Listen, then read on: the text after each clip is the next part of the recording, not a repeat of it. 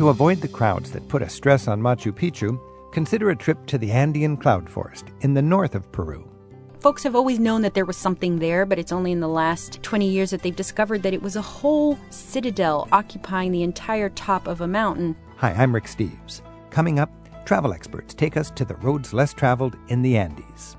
Guides from Spain take us for a deeper look at what we can discover in Andalusia. And never be afraid to explore, because Andalusia is not just Cordoba, Sevilla. You've got wonderful regions. I love Jaén, which we can consider as the olive oil world capital. And a freelance journalist reports back from Afghanistan on day to day life between skirmishes for the troops and how, when they were in Iraq, they got to hang out inside one of Saddam Hussein's former palaces. And there were these huge PlayStation video games set up, and they would be playing war games inside a gorgeous palace. Embed yourself in the hour ahead. It's Travel with Rick Steves. When you hear seductive guitar music, when you smell the saffron and seafood being cooked up in massive bowls of paella, and when you bump into a colony of sunburned Brits baking on the beach, you know you're in the deep south of Spain. Coming up today on Travel with Rick Steves, travel experts from Spain guide us into the classic region of Andalusia. And a journalist shares with us what he's chronicled about the day to day realities for soldiers in the U.S. military while assigned to Iraq and Afghanistan. But first, 2 million visitors a year are putting a real stress on the Inca Trail around Cusco and Machu Picchu but for an alternative that offers you an honest feel for contemporary and pre Columbian indigenous cultures in Peru, Lonely Planet writer Carolina Miranda joins us right now to recommend an alternative scene she's found in the rarely visited north of the country. Carolina, thanks for joining us. Thanks so much for having me. So tell us about the tourist crowd situation, the big picture in Peru, where everybody generally goes and where they might go if they want to enjoy the same Inca magic without the congestion. Well, I think most tourists head for the south because that's where the popular sites of Cusco and Machu Picchu are. That's also where Lake Titicaca is, and they often go to check out the lake. And as a result, you've ended up with a very sort of crowded tourist infrastructure. I mean, you cannot walk around the plaza in Cusco without getting solicited for a tour or a sweater or, you know, any number of tourist services. And Peru is a big country with an amazing number of cultures and, and settlements and ruins. And I always recommend that if maybe you've already seen Machu Picchu or you prefer an uncrowded experience, is to head north. Hmm. And where north? Well, specifically, the area around Chachapoyas in the northern highlands. And uh, the way you get there is most folks fly into the northern coastal city of Chiclayo and then take a bus up into the mountains. And what you have in Chachapoyas is almost a city that maybe was like Cusco in the 1980s. You have a trickle of, of travelers that come through, but it's still very much an agricultural center, the type of village where families stroll through the town plaza in the evenings, where the kids go to play ball, where the mutts still sleep in the streets and, and families live with their front doors open. It's a very picturesque little town and it happens to lie near some magnificent pre-Columbian ruins built by the Chachapoya people, which were later conquered by the Incas. And uh, there's the cloud forest citadel of Kuelap, and there's this astonishing uh, burial site of Karajía that all lie as part of a day trip from the village. And you write in, in your Lonely Planet Guide to Peru, one of the tallest waterfalls in the world. Yes, the Cataracta de Gocta is another day trip from Chachapoyas. Uh, most people either do it hiking or on a horseback ride. And once you've heard the thunderous rush of that water, I don't think there's anything that sounds quite as loud or as impressive wow. as now, that. This sounds like a, a real, what I would call a back door. You've got a charming town that provides yes. enough infrastructure and then several world class sites within easy striking distance of that home base and all of the tourist crowds are heading down to Machu Picchu. Exactly. I mean, I, I was there just last year and the hotel infrastructure has has really improved uh, in recent years. It just so happens that this was a site that sort of started to come into its own just in the 1990s, where the road was paved to the area. Peruvian presidents started coming to visit. Peruvians started to visit. Hmm. Tourists from other parts of South America are sort of popping in to check it out. So it's really one of those destinations that's emerging. And as a result, it just feels very, very unspoiled. Like this is not the kind of place where you're going to find a Starbucks on the town plaza. And you wrote kind of comically at night, there's very little to do. It's pretty humble and small, and uh, you just uh, sit in a little, uh, like a 7 Eleven store and have a guava liqueur, or what, what did you? exactly. One of the highlights of Chachapoyas is, is they're very into these homemade liqueurs with uh, local fruits. Chachapoyas lies right near the Amazon, so the fruit selection around there oh. is magnificent. So you can sit in these little stores that they look like convenience stores slash bars slash liquor stores. Like you could buy a six pack of toilet paper and have a shot of guava liqueur or uh, chirimoya, which is the Andean custard apple uh, liqueur, and then stroll around the town plaza and, and hang out with the families. Um, but usually, most of the stuff you're doing during the day is so active that I found myself going to bed pretty early at night. Is so. it is it dark, or is there are there street lamps, or, or what's it like? Oh yeah, dark? I mean, it, we're talking about a, a pretty developed uh, little town. It, it's got a good hotel infrastructure. There's a number of restaurants, very good restaurants, in fact cooking in that part of the country is very delicious, and internet cafes, uh, the little liquor stores, a couple of bars. It's got enough there to keep you entertained in the evenings. Now, what's the, sure. What's the sort of museum and the teaching situation like? I know when you're going to, you know, some ancient site in Italy or Greece, they'll have a wonderful mm-hmm. museum both in the capital city and at the actual ancient site you wrote about some pretty impressive museums, some modern museums in this rather remote corner of Peru. Oh, yeah. Near Chachapoyas is the little village of Leymebamba. And Leymebamba is a charming two block Andean town where you literally see, still see the horses uh, tied up to the signposts.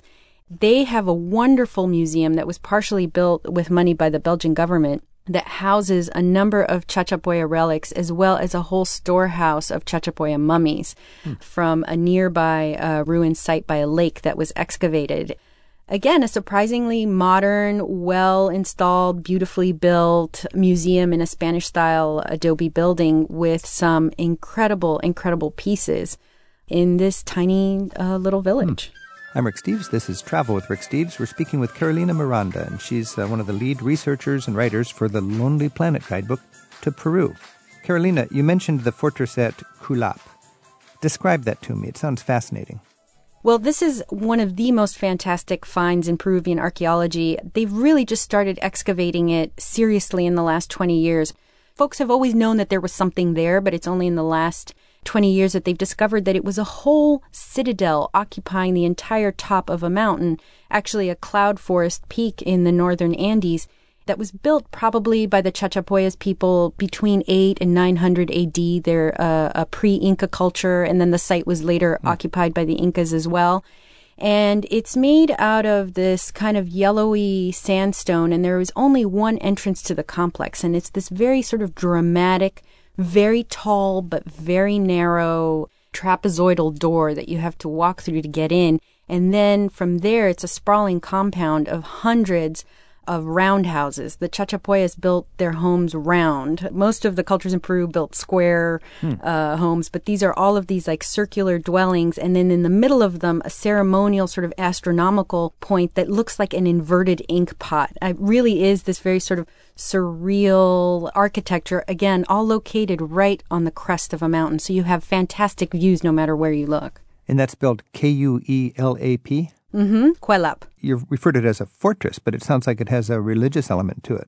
Well, there is a little bit of mystery as to what exactly this site was. It is most certainly built like a fortification and its defenses are very strong. It only has that one very narrow entrance but it housed a whole city of people. I mean, there are buildings mm. for every type of use, be it dwellings or religious use. So now archaeologists think that it was probably more than simply a military fortress, but on first impact, it definitely feels and looks like a fortress. Now, altitude is a concern when people are visiting Cusco and Machu Picchu. What are the altitude concerns uh, for uh, Chachapoyas? This is similar. I mean, we're talking about places in the Andes that are anywhere from 8 to 10 to 11,000 feet in altitude. I believe Kuelap is at about 11,000 feet, which is at the same okay. height as uh, Cusco.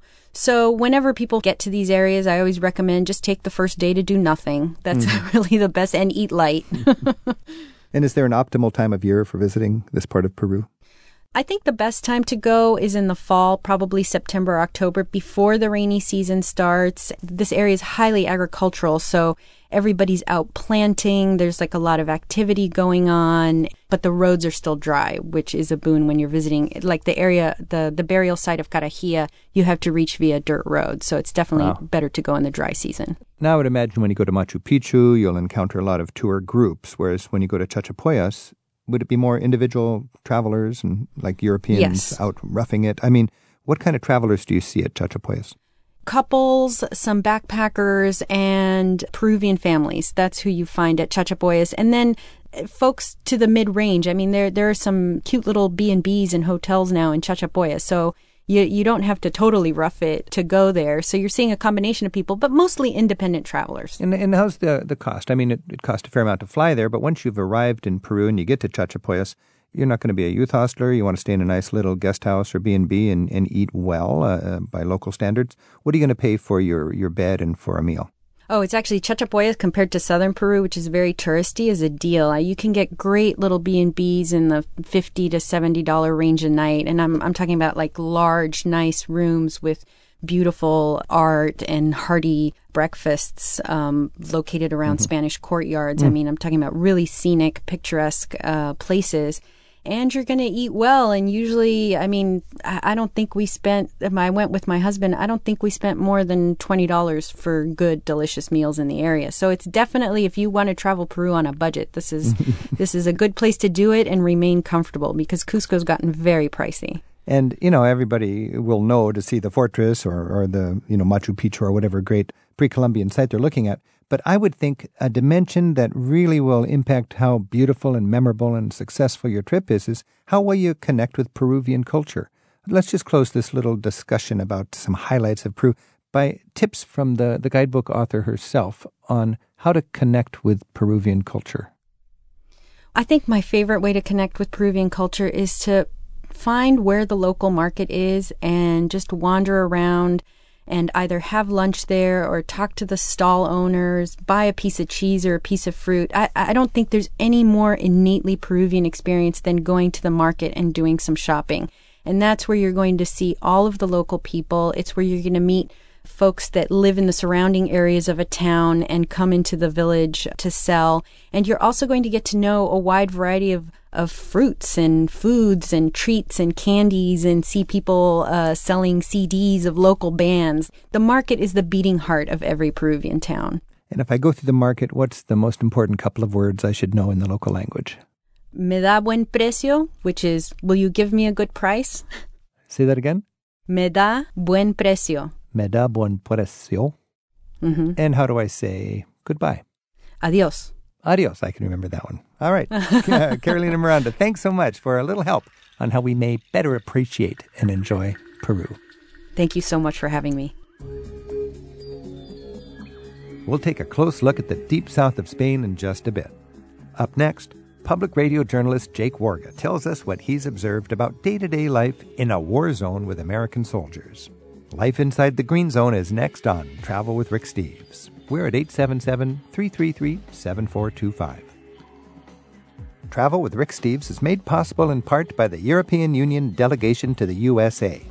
Tips about traveling in Europe and information about the EU are available at euintheus.org.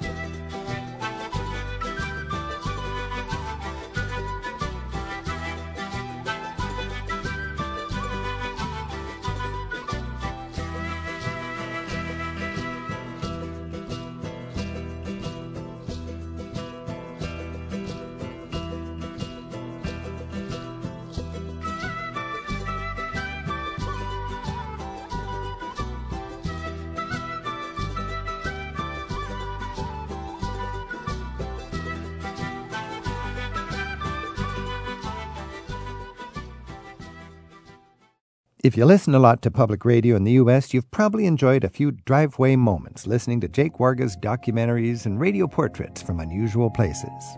In recent years, that includes being embedded with the military stationed in Iraq and Afghanistan. Jake's been back there several times to document everyday life for soldiers. Things like what Christmas feels like in a war zone and the comforts of home that the military tries to offer as a morale booster. Jake's with us right now to share more about his assignments and getting to know the troops overseas. Jake, thanks for being with us on Travel with Rick Steves. Well, thanks for having me, Rick. So, Jake, you went to be a reporter in Iraq. How do you do that? The internet provides all the information you need. And it was back in 2009, and I decided I wanted to go to Iraq for Christmas. Because okay. why not? Okay. Yeah, Christmas in Iraq. Never thought about it. Yeah. Okay. So I went online and applied for an embed slot, which turned out to be extremely easy. Though I am a freelance radio producer, I do work for different organizations now and then. And so with hearingvoices.com, which is a public radio outlet, I went to Iraq. But the military is a little vague in basically the instructions that they give you. They say, all right, bring a bulletproof vest, a mm-hmm. sleeping bag, a helmet, and just show up in Kuwait. Check, check, check. So you pack. I mean, we all we all travel and pack. And on your checking list, bulletproof vest. Where do you get a bulletproof vest? Again, the internet. Bulletproofme.com. Bulletproofme.com. Yeah. Okay, so you covered all of that.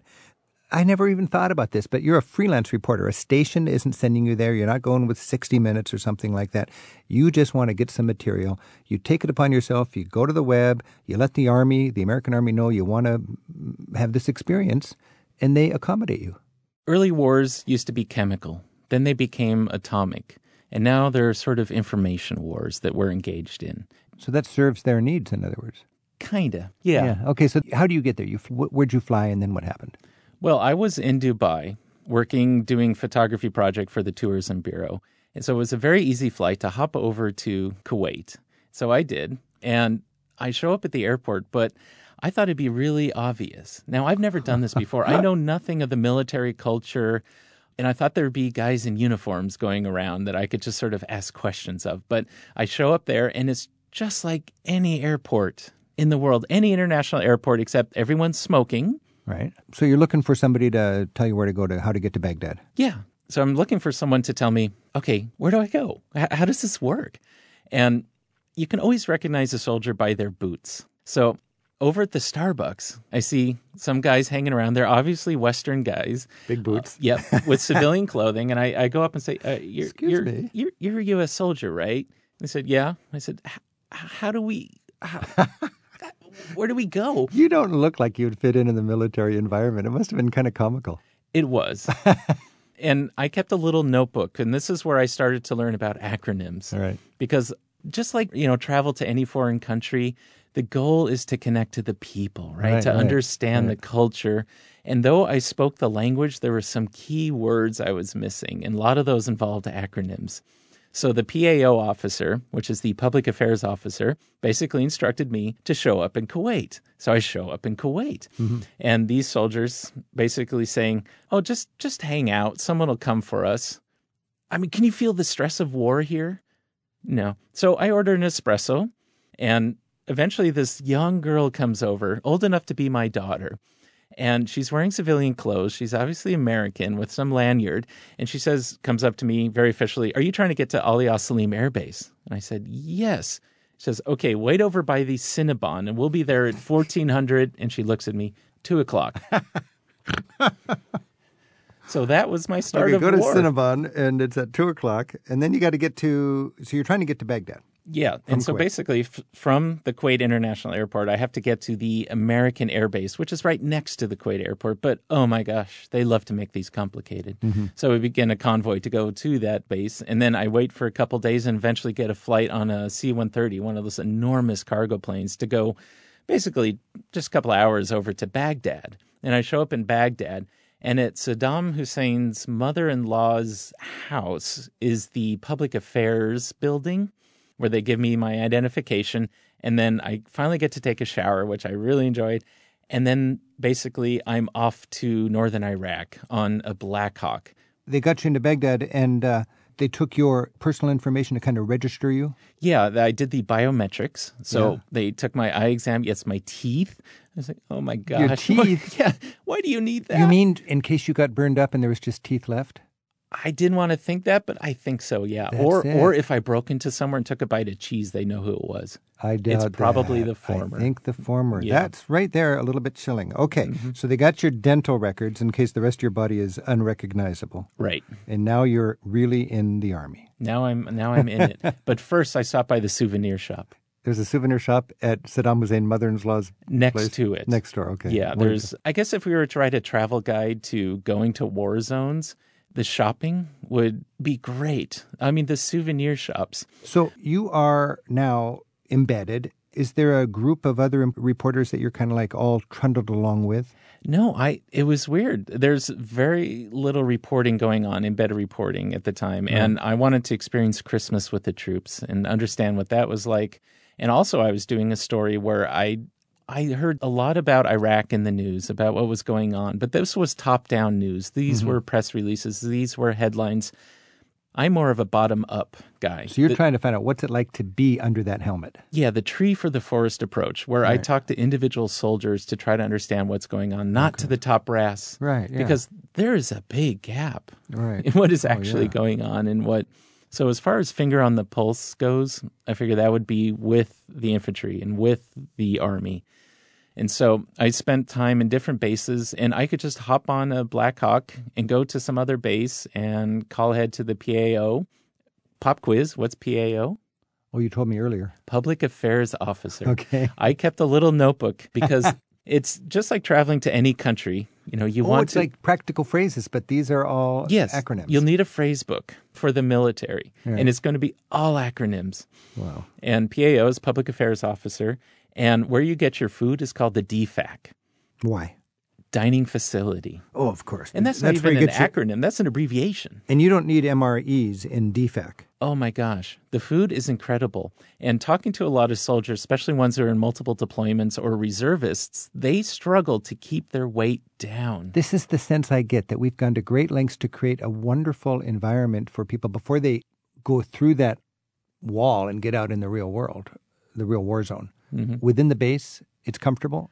Yeah, I mean, pretty much every base. Air conditioned, Starbucks, McDonald's, fancy restaurants. Well, Starbucks didn't get the contract. There's Green Beans, which is a Okay. which I I uh, I love Green Beans, and it's basically the Starbucks on bases. Hmm. So that's where I spent most of my money and time actually in Green Beans, and that's the other thing that I learned in the military that bravery is momentary, but a true measure of a soldier. I think Napoleon was mentioning this is patience. Jake Warga's a freelance journalist in public radio, and he's our guest right now on Travel with Rick Steves. Jake has spent time embedded with U.S. troops stationed in Iraq and Afghanistan, documenting day to day life in a war zone. You can listen to samples of his radio productions and see photos from his assignments on his website. That's jakewarga.com, spelled W A R G A.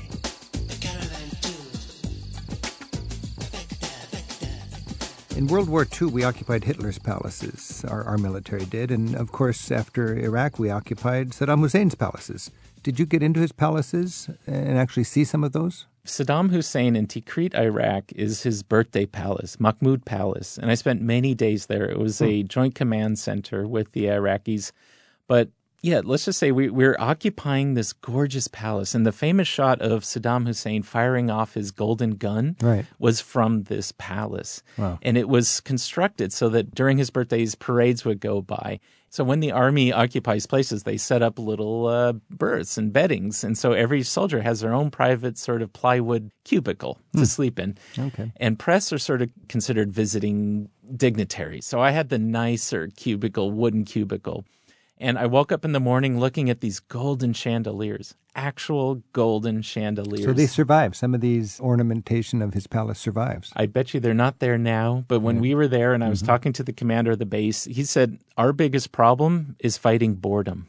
Hmm. And there were these huge PlayStation video games set up, and they would mm-hmm. be playing war games. These soldiers dressed, well, as soldiers playing war games. Fighting boredom. Yeah, inside a gorgeous palace. I'm fascinated, Jake, about this transition from the safety of the base out into hot zones or whatever you would call it. Did you do that with the troops? I, I went on multiple missions. And what's it like psychologically? You're sitting back in your favorite coffee shop, and then 20 minutes later, you're inside of, of some armored vehicle. I learned that in a Humvee, do not sit behind the driver in the back seat. And I think sometimes they love to put press back there. So every time you leave a base in a convoy, it's called leaving the wire. And I'm recording the whole time. And what they do is they have to test their weapons. So standing in the middle, I can see the feet of the turret gunner, and he gets to test fire, and they love this moment. Soldiers love this. But what I discovered is that really hot shells rain down on the person in the back seat, which is me. So I'm trying to record this and all these hot shells, and I'm just sort of jumping around trying to, oh, really funny guys. And then someone starts taking pot shots with a nine millimeter right next to me, which is why ear protection, eye protection, and helmets are really necessary just for sitting next to these guys sometimes. And I was finding shells in my camera bag for a couple days after, and in my laundry even. It must be great entertainment to take your embedded reporter and just scare the heck out of him. Yeah, but otherwise, I'd be in an MRAP, which is mine resistant ambush proof vehicle, which Okay. they've kind of have to rename because it's neither of those. Our number at Travel with Rick Steves is 877 333 7425 as we check in with journalist Jake Warga about his work, documenting daily life for the U.S. military stationed overseas. Tom joins us on the line now from Oxnard, California. Tom, thanks for checking in. Well, thank you very much, Rich. Uh, this has been uh, very interesting to listen to Jake's experience. Uh, I'm a Navy guy myself, and uh, I was deployed with the Army for a year in Iraq. And many of the experiences that he's describing, uh, I kind of went this, through the same thing. Being a Navy guy in an Army world, uh, I had to kind of learn their acronyms a little bit, and uh, and and had some of the same similar experiences that he was describing over the last few minutes. so uh, I've been I've been listening and and uh, having uh, some good chuckles and and remembering some of the the fonder things about being over there that were the good things to remember. I mean, I, I was with the Army Corps of Engineers, and our main headquarters was inside the Green Zone in Baghdad. I was there from June of 2007 through June of 2008, so I was there during the surge. And uh, yeah, our creature comforts were pretty darn good. Uh, the Corps of Engineers really did take good care of us over there. You know, when we were living in the facilities. Well, not Yeah, to belittle uh, the reality of getting out there and actually fighting, but it's nice that you have a, a comfortable base to go back and catch your breath. And hey, Tom, I'm curious about how hot it must be inside those uniforms because, you know, a postman wears short pants on a hot day. You can't do that when you're a soldier. You wear the same uniform regardless of the weather, I would think. That's correct. I mean, uh, you know, I would go out on missions to construction sites where we were building water treatment plants, sewer plants, roads, bridges, hospitals, what the Corps of Engineers was doing. So, yes, I had my full uniform on, long sleeve shirt, long sleeve pants, with my body armor, with my Kevlar helmet. Uh, when I would go to less populated places, I would have my M4 rifle with me and my M9 pistol with me, uh, a good amount of ammunition to contribute should I need to contribute. Yeah, it was hot. Uh, you, you get back and you know your entire you know undergarments are, are soaked to where you can actually wring them out. And uh, I mean, I have a picture of uh, just at the base we were at one day, you know, 130 degrees in the middle of the day in uh, in, in Baghdad. It, it, it was, 130 degrees, dressed up with all that gear. When you get home, what's it like? The first thing you must want to do is shed all that stuff. Yeah, yeah, you do, and you go take a shower. And uh, I always, you know, I was listening to Jake say about you know going outside the wire, and I, I I made some pretty good trips out there into construction sites. I would meet with the Minister of Oil, the Minister of uh, Water and Urban Development, the Minister of Health for the hospitals we were building, and actually go into the actual sites where you would be wearing your uniform and your body armor, all that kind of good stuff. I never ever felt worried about getting to where I was going. Coming home was always the, you know, coming back to the green zone was always the dangerous part. Hmm. And after I get back, I'd always some just sit in a corner somewhere and just sort of decompress because that's where I always felt the more danger because they know you're out and they know you have to get back and only get back to a, a certain couple of places, and that's where the the ambushes and the roadside that's- attacks and the, and the. IEDs get you. I never, I never thought about that. But uh, if you were the enemy, I, I guess that is one predictable place where you could uh, lay an ambush or something. Jake, did you have that notion also? Oh yeah, I mean, I went many times with route clearance vehicles or patrols that would go out before convoys to make sure that there were no mysterious wires or piles of rubbish by the road, which is well, as you know, there's a lot of piles of rubbish by the road. Oh, yeah. Yeah, and the weight that soldiers carry, they're they're finally training some of the medics to do chiropractic adjustments. Hmm. And when I was just in Afghanistan, I did a story about what soldiers have to carry around with them from the physical weight to the emotional weight and sort of the the body armor. I mean, how many we're talking about 40 pounds? Tom, what did you carry with you when you were going out? Yeah, my ensemble, my body armor ensemble was about yeah, about 45 pounds. You know, the hmm. Kevlar helmet is about eight or nine pounds on your head. Hmm. Uh, The battle and, rattle. Yeah, the battle rattle, yeah. But combat soldiers, you know, they're carrying all that plus their weapon, you know, 200, 300 rounds of ammunition, you know, in 30 magazine clips, they're, they're, and sometimes with a pack on hmm. or a radio. Yeah, the combat troops are toting a lot heavier load than I did going to construction sites. Yeah, and there's so many pockets on the uniform, Tom. Is there some personal item that you always had with you? Yeah, I, kept three things with me. One was it was a t- little tiny American flag that I had gotten at a USO in Kuwait, and I always wish I would have kept the little note that was written by a third or fourth year old that says, you know, that said "Good luck and I hope you come home soon and safe." That had this little flag next to me because I would have loved to have contacted that person. And then uh, I was living at the time in New Hampshire uh, at the shipyard in Portsmouth, New Hampshire, which was on the border of uh, Maine and New Hampshire. So someone had sent me a Maine flag, someone sent me a New Hampshire state flag. So I kept those three with me all the time, just to kind of remember me about home. And uh, so those went with me everywhere I went. And I actually have those in, in a little uh, wall-mounted little shadow box thing of some of the uh, things I brought home from Iraq, uh, as I remember, because those are with me every day in Iraq. Was those three flags. Tom, thanks for your service. All right, thank you very much, Rick, and Okay. uh, and thank you, Jake. Thank you, Tom. I'm Rick Steves. This is Travel with Rick Steves. We've been embedded in Iraq with Jake Warga. Jake, that must have been a powerful experience. What did you end up taking home? I took home digital images. I took home digital sounds and recordings. And I took home some mental images, which are more vivid than both of those. I came back with the feeling that I need to see more, that I want to go back. And I want to spend time with the civilian affairs teams, which are soldiers who go out and meet and work with civilians. And I want to spend time with them. To put that broken country back together. Yeah, the reconstruction efforts. Yeah, because that is really the reality right now is uh, putting that country together and then uh, cementing the peace. and we are leaving shortly, and we might be leaving very quickly. And I'm just curious, what What's are we leaving happen? behind? Yeah. But there will always be conflict. And as Plato said, only the dead have seen the end of war. Well, that's a cheery way to finish. Only the dead have seen the end of war.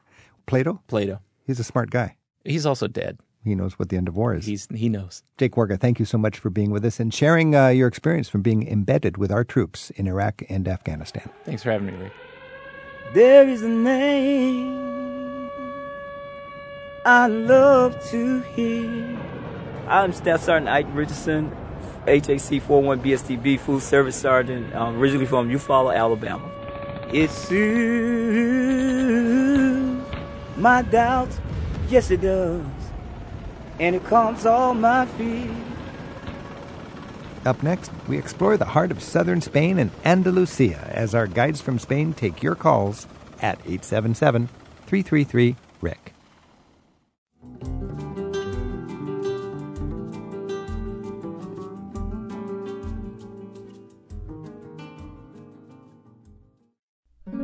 When my dreams take me to Spain, a lot of times I think my Spanish travel dreams are actually Andalusian dreams. There's so much in Andalusia, the southern part of Spain, that a lot of us travelers think is quintessentially Spain. We're going to visit Andalusia right now with the help of a couple of guests, and we're going to talk about what makes Andalusia special and how to get the most out of Andalusia. Our guides, Federico Garcia Barroso and Javier Menor, both guides from Spain, have joined us today to talk about exploring Andalusia. Javier, Federico, thanks for joining us. Thank you for bringing this. Thank you. Gracias, Rick. Now, is Andalusia quintessentially Spain, or is it a is it a distinct region? How can people put Andalusia in its right spot, Federico? Andalusia is, is the soul of Spain. I mean, for good or for bad reasons, it's just the stereotype of Spain. The stereotype, yeah. Think about anything you want to think about Spain, and you will find out all that in Andalusia. Paella, Paella, good weather, friendly Flamenco. people, flamenco, music, dancing. Beautiful girls. Beautiful Semana girl. Santa, all Semana the Santa. festivals. All right. Now, what is Andalusia, how is it distinct from the rest of Spain? How would another Spaniard say, no, that's not Spanish, that's Andalusian? The accents. The accent. What is the accent for Andalusia? Uh, it's a different accent. Uh, very often, even we, people from other parts of the country, we could have some trouble understanding people from the deep south, like Cadiz. So it's the deep south. Give me, is there some way to make it easy for us, our American ears, to hear that? They have an extraordinary sense of humor. Pretty you know, musical. And they are very seductive. The Seductive, so musical, seductive. sense of humor. Oh, totally. Andalusia. This is Travel with Rick Steves. We're talking about Andalusia with two uh, professional guides who have guided all over Spain, Javier Menor and Federico Garcia Barroso. When we think about southern Spain, there are three great cities Granada, Sevilla, Cordoba. How do you compare those cities if somebody has to choose uh, with limited time? Federico. It's the, the, the golden triangle, the three cities. Sevilla is a city. Sevilla is, is the big city and is just, honestly, I think that is the most romantic place in, in Spain. A horse carriage, a riding horse carriage. Fair to call it the capital of Andalusia. Totally. Culturally. Yeah. Then Granada. Granada is just breathtaking. The geographical enclave where Granada is located and the Alhambra Palace and the Generalife Gardens are just unique. And then we will say Cordoba, the most spectacular mosque in Spain is right there. The mosque, is, I call it an Easter egg. Yeah. Because it is a mosque with a surprising size. And it's what got a that? cathedral built inside the mosque. This is an amazing thing. So Cordoba, we have to remember, was the leading city of Muslim or Moorish uh, mm-hmm. Spain mm-hmm. at a time when it was the greatest city in all of Europe. I think you mm-hmm. could say for a century or so, Cordoba was the leading city of Europe. Is that, is that fair to say? Name any city right now London, Paris. They were babies when Cordoba was the center of knowledge, the center of the uh, astronomies, the center of uh, mathematics, the center of languages. The more you know about Cordoba in its heyday, when Europe was in the dark ages, the more you realize, wow, the ultimate city in Europe, Cordoba. It was. Now, all of. Europe just about united to push the Moors back into Africa, and Cordoba was eventually overtaken by the Christian forces, and then the Moorish capital went down to Granada. And today, as tourists, one of the big three cities, Granada is on the map, mostly because it has the great Alhambra, the last palace of the Moorish kings. The Cathedral of Cordoba is inside the mosque as a sign of religious intolerance, mm-hmm. and there is a fascinating story in northern Spain called the Way of St. James. St. James of Compostela is just a political answer from Christianity to Islam in southern Spain, and it's all based about a legend. St. James, we have no proof, no way to prove that St. James was physically in Spain. Mm-hmm. That is a legend to justify politically those crusades in those medieval times against Islam, against Cordoba. This is Travel with Rick Steves. We're talking about Andalusia. Our phone number is 877 333 7425. And Awilda is on the phone in Douglasville, Georgia. Awilda, thanks for your call. Hi. Um, this past October, I went to visit Granada. I have family in Seville, and the last time I had been to Granada was in 1971. I guess I'm dating myself, but we organized our own trip. We were in Spain for three weeks, and we absolutely loved having dinner in one of the Carmens overlooking the Alhambra and it, it was a wonderful experience. I, I I told my husband um, it's one of those places that I would say I do again. Now, what was so good about having dinner in a Carmen? First of all, it's in a district which is very Arabic feeling. It's sort of yes, like the. Uh, in the um, Hill opposite the Albayzin, palace, the Moorish Albayzin. palace. yes, and the Carmens were all residences in this area, and the ones that remain today that have that beautiful location, most of them have been turned into restaurants.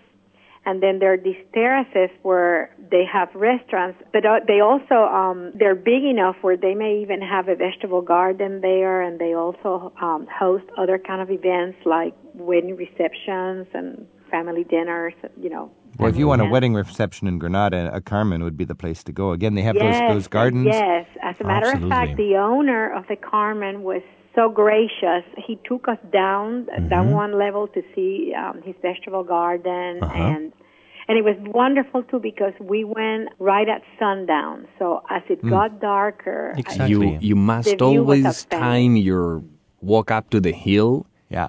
With the sunset. You know, what I like to do when I'm wandering around the Albaycin is drop into a Carmen during the middle of the day and mm-hmm. literally pick my table with the guy who runs the restaurant mm-hmm. and Oh, make yeah. a reservation and then be there for the sunset. Because I don't know if you go there for the food or the view more. What do you think, Federico? I think both, and, and Yeah, I think we were very fortunate to enjoy both. the The meal was outstanding, Mm-hmm. uh, and the service also. I mean, it was you pay a little bit more than you know in any other restaurant, but the service And was uh, if you travel on the budget, just get a picnic, go up to one of the views you have in the, that same hill, and for just a few dollars, you can enjoy the same View. you know, that's true. There's those beautiful viewpoints that give you the same view as the Carmen's. With the gypsies Yeah, singing and yeah. playing the guitar. I love that. uh, Wilda, thank you for your call. yes, thank you. Okay, take care. Bye bye. Why? So we're talking about Granada, and we've got the gypsy culture there too. And when you stand on those viewpoints, you've got the, the gypsy guitarists, and they come hmm. there and they make a pretty good living just entertaining all the romantics there for the view. Hmm. That is hmm. one of the highlights of Spain. Susan's on the phone in Macon, Georgia. Susan, thanks for your call. Hey, planning a trip to Spain, but we have to include some hiking. So I would love your hiking, your favorite hiking trails ideas.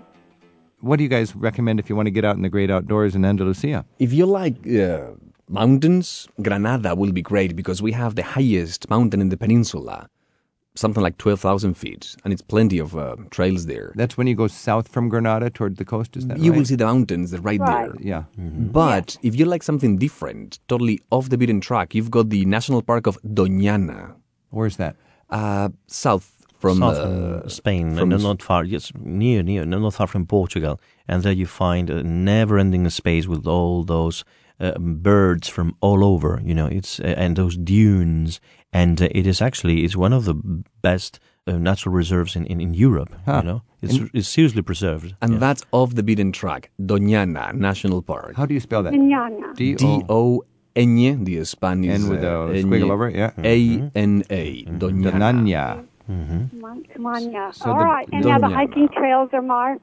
Uh, hiking trails are sort of different because we don't understand them as hiking trails, just places to walk. Places to walk. Okay. You know, also the, the route of the Pueblos Blancos, I think is just a beautiful natural kind of preserve, and that's uh, the uh, Grazalema mountain range. Grazalema. Yeah, that would be uh, between Ronda and Sevilla. And Ronda can be used as a Ronda is a beautiful base. In fact, Yeah. Ronda is one of the most uh, dramatic towns to look at when you approach it. Incredible. It has this incredible gorge, and there's an old Moorish town and a new town connected by this dramatic bridge. Endless number of restaurants, enough for a week and never to repeat. Ronda. And you can hike in the gorge there. You can do. You can go up the. You can go down the gorge. You can go. Up, uh, you can actually yes. Ronda and the Sierra de Ronda is a very nice place for hiking. You can be like a Christian slave carrying water from the river up to the town, up and down all day long for the Moors there. But I tell you something, it's very, very, very hot in summertime, and it's very, very cold in wintertime. That's- Okay, yeah. so just do it in spring or fall. Okay, Suzanne, have fun on your All trip. right.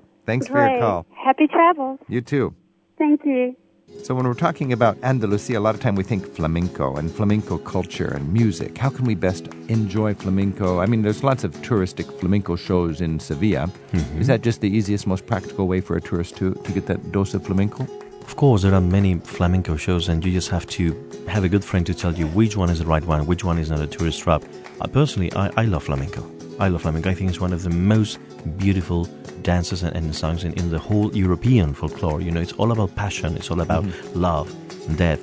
If you were a good flamenco player or dancer, you don't really have to be necessarily a gypsy person, mm-hmm. all right? Although it has those gypsy, Gypsy roots. Absolutely. But when I go to a flamenco show, I find it riveting. Even if I go to a touristic one, mm. which aficionados would say, oh, it's not very good mm-hmm. flamenco, still, it just takes your breath away. It's just Yeah. dramatic, it's romantic, it's edgy, mm.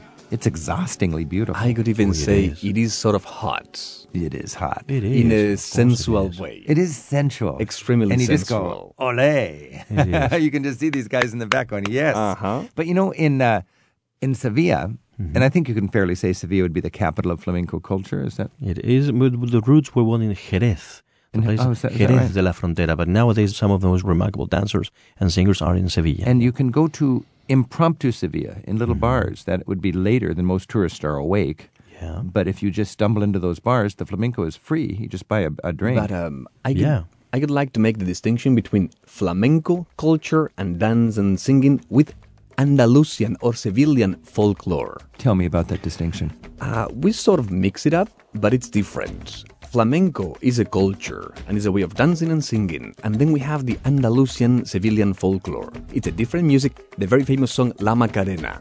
Right. That could be cataloged as The Andalus- Macarena La is Macarena Andalusian. is Andalusian folk. It's not totally. flamenco, but it's It's just an, Andalusian an folklore. explosion of happiness, you know, and easy dances, you know, for all kind of people, Right. And the- children, elder people, the whoever. clapping, the guitar. So that's not the, flamenco, uh, really. So if I go to the spring fair, the Yeah. the fair Feria in, de Sevilla. in Sevilla, and you find yourself in these casetas. Hmm. And by the way, when you go to the, the spring fair, it's like every family or every organization that wants to host a, a, a party mm-hmm. And a they- tent. They, they have a tent, hmm. and they it's like a for a week long this this party, and there's like 200 of them in the same fairgrounds. Mm-hmm. It's like 200 big family wedding parties going on at the same time and for a that week will straight. be the dresses. Those uh, dotted dresses will be the horses. polka dot dresses, Yeah. the horses, the The horses, The sherry. the sherry one, and that is Sevillian folklore. Now that so that's not everybody is snapping their fingers Exactly. and Dancing Sevillanas. raising That is the arms. name of the dance. So that's not flamenco. Sevillanas. That's uh, that's Andalusian. And oh Yeah. boy, let me say, if you're lucky enough to be in Sevilla or any other big Andalusian town in those days, women cannot be any prettier. You know it's interesting because those polka dot dresses look almost clownish alone at another time of year. Oh, yeah. But when you get a thousand beautiful Andalusian women all wearing these polka dot dresses Mm-hmm. and doing this dance and sharing this sherry, And the men, It's a, it's a and the men look beautiful and the men too. also look on the horses. The man on the horse. Slim figures. Yes, it's a, it's a handsome. celebration of life and it's very sensuous. Mm-hmm. And it happens to be in springtime, the most fertile time of the year. Unless it rains and they cry, literally cry. Is that right? Oh my Mhm. goodness. It That's happens. April. That's So right. now this It is is this is not just Sevilla, but you'll find these April fairs or spring fairs all around the region. I stumbled onto one in Jerez, which was incredible. And sometimes middle-sized towns like Arcos, yes, they're more accessible because it's more friendlier. You're listening to Travel with Rick Steves, and together we're exploring Andalusia with the help of our Spanish tour guide friends Javier Menor and Federico Garcia Barroso. Our phone number is 877 333 7425. Matt's on the phone in Chicago. Hi, Matt. Thanks for your call. Hi, Rick. I appreciate all that you do for travel. Thank you. I, I guess my comment is just I absolutely adore Andalusia and in specific Sevilla. And I may be a little bit biased because I studied there when I was in college for four months. But I just think in terms of quintessential Spain with history and the whitewashed villages and tapas and the friendly people and music and late dinners in the paseo, it just doesn't get better than Andalusia. We're all, true. We're all smiling in agreement, Matt. With all those nice words, I just want to go there again. Now, Matt, talk about your experience with the Paseo when you were out in the streets with all the whole community. Oh, it's just it's just wonderful. It's such a neat cultural event and so different than many of the places that I visited in Europe and certainly than the States where you have kind of the young people gawking at each other and sizing one another up and then the and the elder statesmen of the neighborhood walking around watching the youngsters do that to one another. So at the time I was 20. I've been back three times since and with my mother it was a different experience than when I was with my wife, but just to kind of be a part of it and walk the streets and experience the cafes and the tapas and the tinto it just is not to be missed. It's it's a neat experience at 9, 10 p.m. when you see people from the age of 15 to the age of 85 walking around and talking to each other and having laughs. You know, there's such a warmth about the people in Andalusia, and I found that not just in in Sevilla, but even in Cordoba or Ronda. Um, they just are very open and they're very interested, and they really kind of live life to the fullest. And I think that's evident in, in the tapas culture that they have, the flamenco and the music that they celebrate. Uh, it just is a, a really neat place and very unique. And you know, as I hear you talking, I also think accessible for a tourist like you or me. I only I don't speak Spanish, but I can. It's accessible to me. I can sit down and make friends and be caught up in that wonderful folkloric or flamenco or love of life atmosphere. You know, it's so funny you say that. My wife, uh, who had never been to Spain and doesn't speak any Spanish, she said the same thing the first time she went. Is it's just very easy to fit in. It's a very neat culture. The people are so friendly. Um, it's fun to walk around and, and see all the different tapas bars and the different sites, and the history is so interesting. But even geographically, it's relatively easy to access via bus, and even the, the train that they didn't have when I was in college from Madrid to Sevilla now, I think is only an hour and a half, hour and 45 minutes. So you fly into Madrid within a couple hours, you're down in Sevilla. Oh, And yeah. then it doesn't take more than an hour or so to get to the Pueblos Blancos. You can Granada even you can even make it as a day trip from Madrid with the high speed train. It is Yes, of course. amazing. You know, Matt, when you and I were backpackers, it took eight hours to take the train from Madrid down to Sevilla. Now you can do it in two and a half hours. Two and a half. it's no more than that, exhausting, yeah. but it's fine a day trip from Yeah, Madrid. that's the uh, the wonderful Ave, the bullet train, and just to ride that bullet train and looking at La Mancha just rocketing by you outside, it's a beautiful thing, and it stops in Cordoba. It does. So you could you mm-hmm. could go from Madrid to Cordoba, hop out there for a couple hours, and then carry on forty five minutes into Sevilla, settle into Sevilla for three or four days, and boy, that's a pretty beautiful excursion from the heading south from Madrid. Yeah, and the way I described it to my mom is we're going to get on the train in Madrid, and she was a 60 year old lady at the time, and the farther we go every 10 minutes, we're getting deeper and deeper into quintessential Spain. And by the time you're in Sevilla, you're kind of in the heart of old world Spain. And let's enjoy some Rioja, let's enjoy some tapas, and let's enjoy some good music. Matt, it sounds like you're a good tour guide. Thanks for your call. Thank you so much. Thanks, Ha- guys. Happy travels. Thanks. It's interesting, isn't it? The enthusiasm that a trip to Andalusia generates. And it really is a striking contrast from life in America, I think. Uh, uh, here we're just down to business and we've got the time is money and Yeah. uh, you don't just wander out in the streets after dark so much. But in Spain, it's a multi generational festival of life out on the streets. You've got the accessibility where you've got this mobile feast. You can hop into one bar for a little squid ring sandwich and a nice glass of wine. You go down to the other bar for some.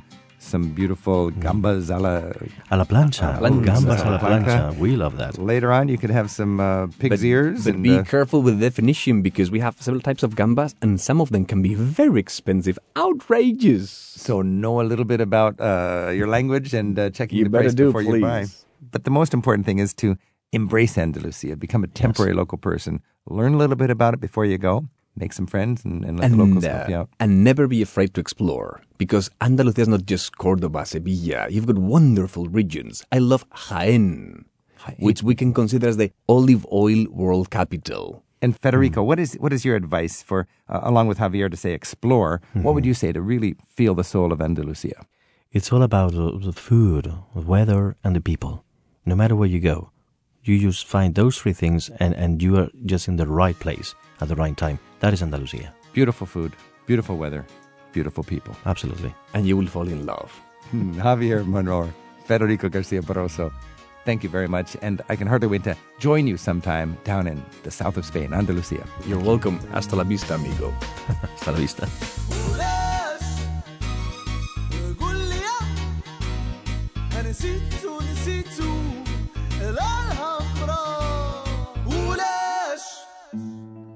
Travel with Rick Steves is produced at Europe Through the Back Door in Edmonds, Washington by Tim Tattan with Sarah McCormick and Isaac Kaplan Woolner. Thanks to our colleagues at NPR West for their help this week. You'll find more in the radio section of ricksteves.com, and we'll see you next week with more Travel with Rick Steves. Travel with Rick Steves is made possible in part by the European Union delegation to the USA. The European Union received the 2012 Nobel Peace Prize for promoting peace, human rights, and democracy. Information available at euintheus.org. Rick Steves has spent a third of his adult life in Europe researching and writing guidebooks. His classic, Europe Through the Back Door, freshly updated this year, teaches the skills of smart travel. At Rick Steves' online travel store, you'll also find guidebooks and phrasebooks for Spain, Portugal, and every other corner of Europe. To learn more about Rick's books for Iberia and beyond, visit the travel store at ricksteves.com.